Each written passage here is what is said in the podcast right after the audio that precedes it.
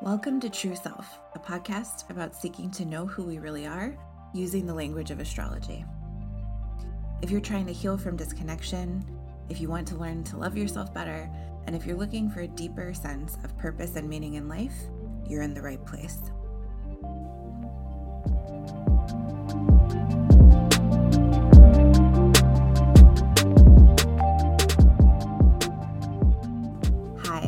Host Laura Sweat. I'm an astrologer and overall spiritual nerd living in Buffalo, New York. I started studying astrology when I didn't believe in it. It was a kind of exercise in making my own meaning out of life. 7 years and a major career shift later, I've become an impassioned advocate for the beauty of the language astrology gives us to understand ourselves and our journey in life. And I'm an impassioned advocate for using that understanding to move toward building ever more rich and meaningful lives. Thanks for listening to my first episode ever. In the midst of our COVID isolation, would you like to connect to the pure joy of simply being alive? That's the spirit that the sign of Aries owns, unmitigated, energetic joy at the simple fact of our existence. In this episode, we're going to talk about what the sign of Aries means. We're going to talk about how it finds its perfect complement and opposite in the sign of Libra. And I'll help you understand what part of your own life the traits of Aries characterize. We'll end with a little meditation on the joy of existence. If you'd like some help with understanding the signs in your own chart, there's a link to a worksheet in the show notes that will help you follow along with the first 12 episodes of this series as we work through the signs. The show notes are on my website, which is 8th.house. That's the numeral 8, th.house. Okay, here we go. My partner and I like to watch nature documentaries as we nap in front of the television on the weekends. And when I'm awake, I'm usually cheering for the prey as opposed to the predators. I want to see them get out of sticky situations. I want to see them outwit their opponents. But most of all, I don't want to see them gruesomely murdered. I like lions a lot, in theory, but in a lion versus zebra situation, I am usually cheering for the zebra.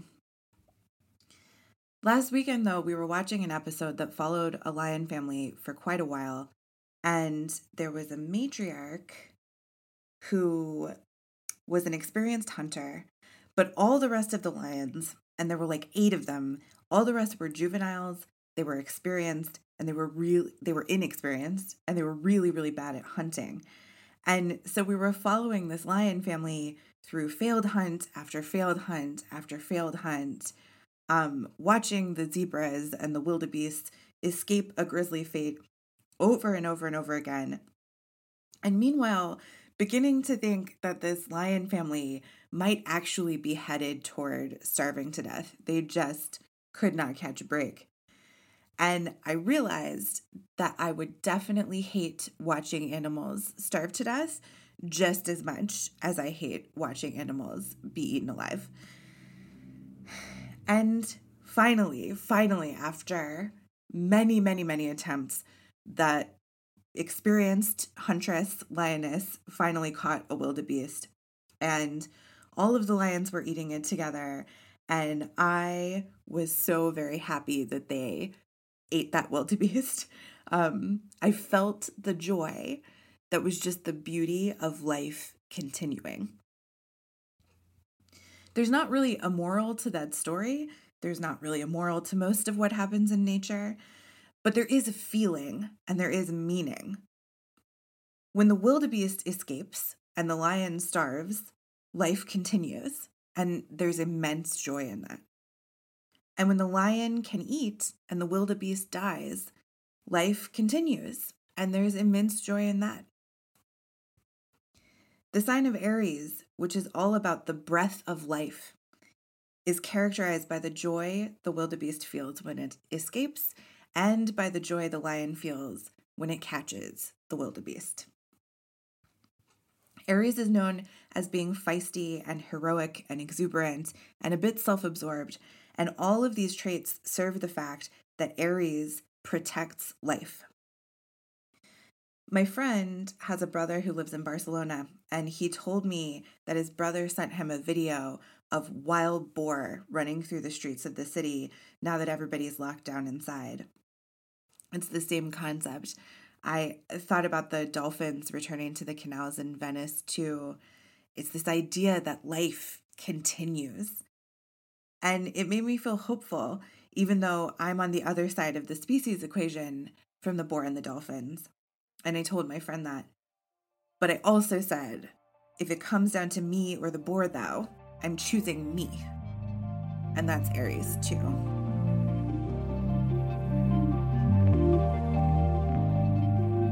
I'm recording this the day after the Aries new moon, March 25th, and I'm feeling like Aries season is going to be bringing some things that we don't equate with joy. The picture of our immediate future that was painted on yesterday's episode of The Daily podcast really took my breath away, and I'm not going to get into it here. You can go listen to it if you'd like to hear it, but it was something that brought me in touch with the seriousness of what we're facing and the reality of what we could lose. We associate Aries with all kinds of things that are not joyful. We associate it with war and bloodshed and rage, anger generally. And it does feel like wartime right now. My state's governor, Andrew Cuomo, has been using lots of military metaphors, referring to COVID as the enemy approaching, and it feels appropriate. Battle as a metaphor is often about the will to survive. The foremost Aries archetype is the warrior, and that's about the will to survive too. But Aries is also the emergence of life in spring, the new year, life returning, the simple joy of life existing at all, and the will to protect the life that exists. It's too simple to think about life just as the lion and the wildebeest. It's not a zero-sum game where the whole of it is about either the lion lives or the wildebeest lives, because in fact, both of those animals are part of the same ecosystem. And if that gets damaged, they both die. They rely on each other for the larger picture of life to play out, even though there's this micro picture of one or the other happening between them. Because if their ecosystem gets damaged, both the lion and the wildebeest die, that is how we understand the way things exist in a whole or exist as part of a system, and that's where the sign of Libra comes in. Libra is the perfect complement and opposite of the sign of Aries. Let me back up and say this. Each sign in the zodiac has an opposite. So there's 12 signs in the zodiac, and there's 6 axes of meaning, which represent the pairs of opposites. If you create a wheel to represent the seasons of the year, the signs that complement one another, that are opposite one another on the wheel. They're about 6 months apart. So Aries season, which we're in right now, begins at the spring equinox, and Libra season begins at the autumn equinox. That's in Western astrology. The Aries-Libra axis is about being or life existing. Aries is the me part of the polarity where I'm focused on my own life, and Libra is the us part of the polarity where I recognize I'm part of a system or a community, and that I need to work within that system or community to survive. So in Aries, we say, if I have to choose between you or me, buddy, I'm choosing me. And in Libra, we say, wait a minute, do I even exist without you? And the answer, of course, is no. But that doesn't mean that the Aries energy of me is somehow less than or not as elevated as Libra. The will to celebrate and protect one's own individual life is sacred. The ability to recognize oneself as part of a whole is also sacred. These are polarities of a single concept. They go together like front goes with back.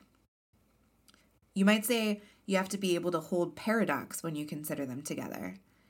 It's true that to survive, you must protect and value your own life. And it's also true that you must understand that life is larger than you and that you exist within a group that survives together, not individually. We'll talk more about Libra in our next episode. For now, let's go ahead and get into how the energy of Aries characterizes your own life. Okay, so there are three building blocks of your birth chart. The signs of the zodiac, Aries, Libra, etc. Those are character traits, descriptions, characterizations of things. The houses, which are areas of life. So there are 12 signs, 12 houses. And then the planets, which describe parts of the self. And when you put them all together, you end up with planets in different houses, characterized by different signs, having conversations with each other, and that creates this very complex and beautiful picture of who you are. What we're talking about today is the house of your birth chart, the area of life that is affected by the sign of Aries or that Aries describes. And that'll make more sense as you listen to this. The best way to listen to this part of the podcast is if you know your rising sign, to listen for your rising sign. That's going to be the description that is most specific to you, because your rising sign, you need to know your birth time to know your rising sign. The rising sign was changing every approximately 2 hours, 2.5-ish hours, the day you were born. So that's the most specific to you. But if you don't know your rising sign and you don't care to figure it out right now, you can listen for your sun sign, which is the one you probably know, the one that is described by your birthday, what time of the year your birthday falls into. That is not officially astrology, and yet people tend to get a fair amount of meaning out of it, and so you can just go with it if that's what's going to work for you right now. So I'm going to start with Aries and Aries rising. We're going to go backwards through the signs. So we're going to go Aries to Pisces, then to Aquarius. I don't know if that means anything to you, but it means something to me. And again, the most accurate reading for you should be your rising sign, but you can listen for your sun sign. People tend to get interesting sort of background information about themselves from doing that. So without further ado, let's start with Aries and Aries rising. So if you're an Aries or an Aries rising, Aries characterizes the part of your life that is about your identity and your initial approach to situations. It also characterizes, if you're an Aries rising, your body, like your physical presentation. When we're talking about the birth chart, we're talking about the whole self. And when we're talking about identity, we're talking about the parts of self that are able to be projected out into the world or communicated, kind of the way the whole self comes to a point and people are able to interact with it, basically. And so if Aries characterizes that for you, you are probably perceived as direct, as protective of yourself and the people close to you, as maybe a little bit feisty, right? And that doesn't mean that those are the only traits that people see in you, but they should be the traits that are most visible when you're coming into a situation or initially approaching a problem. If this is your first house, it's your orientation toward things. Also, the first house is going to represent kind of the theme of your life. And if you're an Aries or an Aries rising, that theme has to do with getting things done, doing exactly what you need to do for yourself. So those themes come in the first house of our lives. If you're a Pisces or a Pisces rising, Aries characterizes the part of your life that is about self-worth and value in the world. This is what we call the second house. To have self-worth and value characterized by the feisty, individual life-protecting energy of Aries for a Pisces rising means that although you come into situations with a sensitivity and an openness, your self-worth really gathers around your ability to protect yourself and take care of yourself.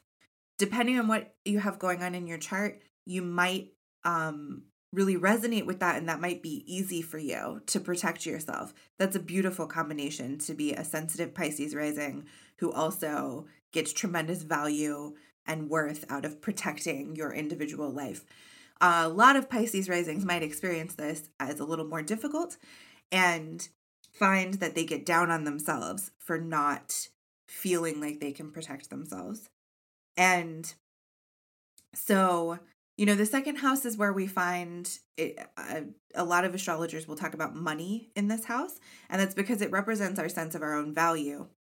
So a lot of the time when you get clear on that, being able to value yourself, you're also valued by other people, which often comes in the form of money. But that being said, I tend to find that the most resonant experience of this second house is really an understanding that this is about how you understand your own value. And so if you're a Pisces rising or Pisces, and this is your second house, I'd really encourage you to see the ways that you experience value from protecting yourself and to shore that up as much as possible. If you're an Aquarius or an Aquarius rising, Aries, the energy of Aries characterizes your third house, which is a part of life that is about our day-to-day travel and communication. Each of the houses also has an opposite in the same way that the signs have an opposite. And I find that it's hard for me to describe the third house without describing the ninth house, which is its opposite. So the third house is our day-to-day travel, the places we go that we're used to going. And the ninth house is our extended travel, our adventurous travel, places we go that we've never been before. So third house, if you're an Aquarius or an Aquarius rising, your third house is the places that you go every day, the people that you talk to every day. I like to think of the metaphor here as you're walking around your village and you're talking to people, and it's the baker and the grocer and all that kind of stuff. You don't necessarily always have really intimate relationships with the people who show up in your third house, but you talk to them regularly. You also can find siblings in your third house and aunts and uncles and family members that aren't necessarily your parents or your partner or your children. So what does it mean to have Aries characterizing your third house as an Aquarius or an Aquarius rising? It means that your style of communication in your day-to-day affairs is fairly direct and self-protective, and maybe even, I'm thinking of the Aquarius risings I know. For some people, this is like a little bit of a no bullshit attitude. And for other people, it's more like they are incredibly energetic in their day-to-day communications. They're like getting out there and talking to people. I've seen it both ways. If you are a Capricorn or a Capricorn rising, Aries characterizes your fourth house. That means that this is at one of the major angles for you. The fourth house is one of the most important houses. The first house is two, incidentally, Aries and Aries risings. First, fourth, seventh, 10th, those are the most important. So getting back to it, Capricorn and Capricorn risings, fourth house is about your family, your home, and your origins, your roots. And so if you have an Aries fourth house, something about the family environment, the environment that formed you, is characterized by this will to survive and this intense energy of survival. A lot of people I know who are Capricorn risings come from home environments where there was a lot of anger or physical abuse. That's not necessarily how every Capricorn or Capricorn rising is, but usually there's something about the family environment where survival and the energy of maintaining survival and even anger were some kind of formative influence, and that affects kind of the way that Capricorn plays out in general. If you're a Sagittarius or a Sagittarius rising, Aries represents your fifth house. It characterizes your fifth house. The fifth house is the house of creativity. It's also the house of children. Those things kind of go together when you think about it. It's the house of sex, the fun part of sex, not the weird part of sex, which shows up in the eighth house. But in general, the fifth house is where we have fun. So Sagittarius and Sagittarius rising have fun in this way that is highly energetic. They create in a really high-powered, energetic way. There can be just this tremendous force behind Sagittarius creativity because it's characterized by Aries. And also, Sagittarius and Sagittarius rising tend to really need creativity to experience their life force, right? That's an important part of Aries characterizing your fifth house. If you're a Scorpio or a Scorpio rising, Aries characterizes your sixth house, which means it's going to characterize your daily habits, the way that you experience your health as a result of your daily habits, right? The way habits add up to health overall, and also your sense of service to others. Those are all found in the sixth house. So, okay. My experience with Scorpio risings is that they tend to have a fair amount of energy for maintaining their daily habits. So even though Scorpios and Scorpio risings can be very, you don't necessarily think of energetic as the first thing to describe them. They often can keep up with habits really well. So like they go for runs regularly, or they're just like at the gym. They're doing the stuff they need to do every day.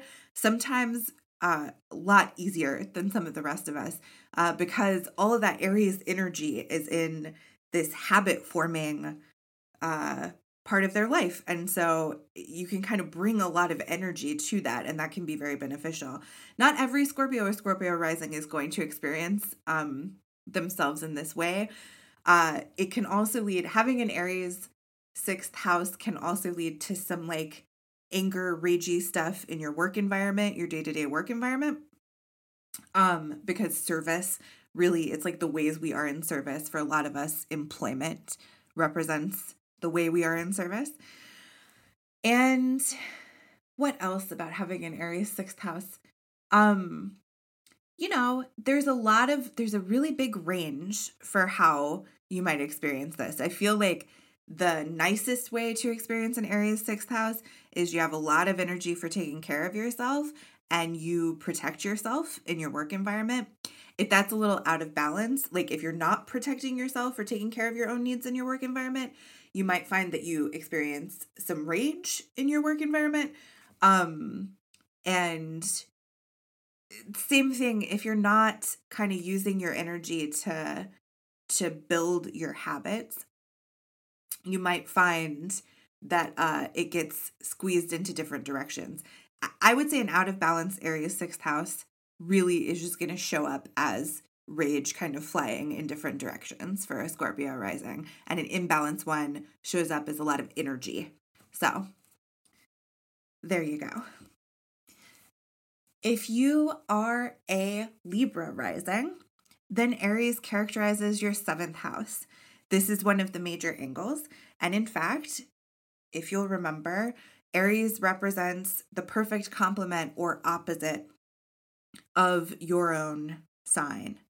So when we think about the first and seventh house, What we're really thinking about is what we identify with and what we experience as our shadow because we don't identify with it. So if you're Libra or Libra rising, you identify with the part of you that is peacemaking, focused on the whole, loves to create harmony and beauty. And you might have disidentified with the part of you that wants to protect yourself in a feisty way. And then you might find those qualities in your partners, your closest friends and partners. And that's what Aries 7th house means. It means those qualities you find in your close friends or partners are Aries qualities.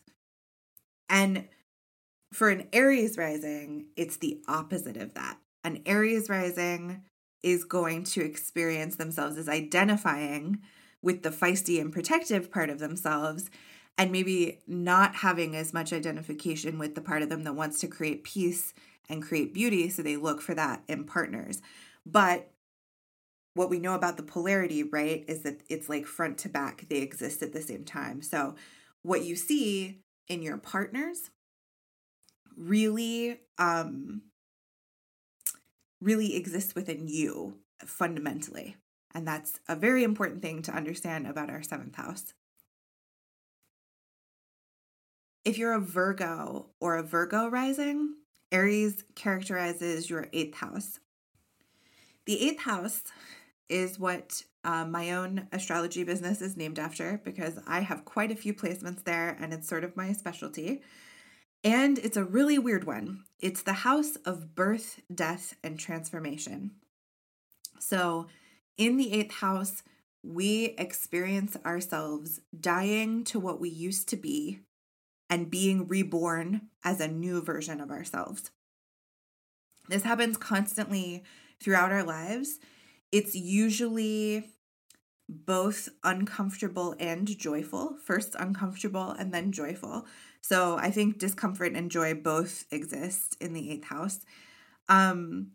But that being said, a lot of the time, most of the experiences we have in the 8th house, we're going to associate with the discomfort because it is a house of transitioning from one thing to the other, and that is uncomfortable.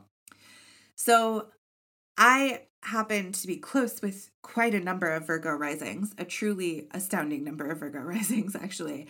And the way that I watch people go through these deep transformations in their life as a Virgo rising with an Aries 8th house is it takes a tremendous amount of energy. It's really where the most life energy is, wherever Aries is characterizing your chart. And so when it's characterizing your 8th house, there's this tremendous energy in the process of death and rebirth.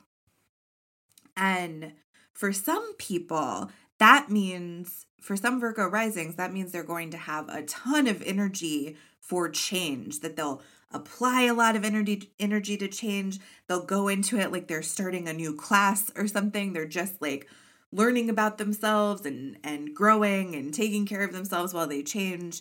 I know one Virgo rising who's very much like that. She also has Mars in Aries, which means that her whole life drive kind of concentrates in that area of birth, death, and transformation. So I think she's a little unusual for a Virgo rising.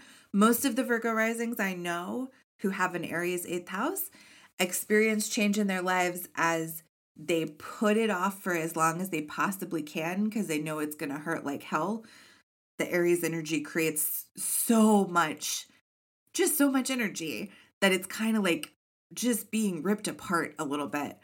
I'm sorry to overstate it. I hope I'm not overstating it. I feel like that really is how a lot of Virgo risings experience their changes in life.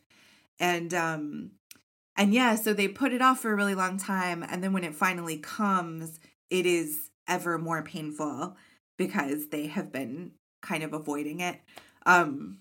So my advice to all Virgo risings is to use that tremendous energy that you have to apply to the death of an old self and the rebirth of a new self consciously and not to put it out of mind, but when you feel yourself approaching a big change, a big loss of something in your life that will inevitably lead to something new coming into it, to approach that with intention and consciousness, because having an Aries 8th house is a little rough, and avoiding the change is going to make it rougher. If you are a Leo or a Leo rising, then Aries characterizes your 9th house. I referred to the 9th house earlier when I was describing the 3rd house. It's the opposite of the 3rd house, and it represents our long-range travel, going to places we've never been, but it also represents just growth in general, our ability to expand into new parts of the world and incorporate that into who we are. It also represents publishing, incidentally. So if you produce anything in the world, if you write, if you create, the 9th house is where the publishing of that thing shows up, the way you share what you know with the world. So to have an Aries 9th house as a Leo rising or Leo is to have your will to share what you've created filled with an enormous amount of energy. And it's also to have your will to explore and understand the world also filled with that enormous life energy. So this is part of the exuberance of Leo, is having this house of growth characterized by Aries. It also may mean you find a little bit of aggression, like feistiness, in this desire to grow and to expand. If you're a Cancer or a Cancer rising, then Aries represents your 10th house. This is a major one, going back to the 4 major houses.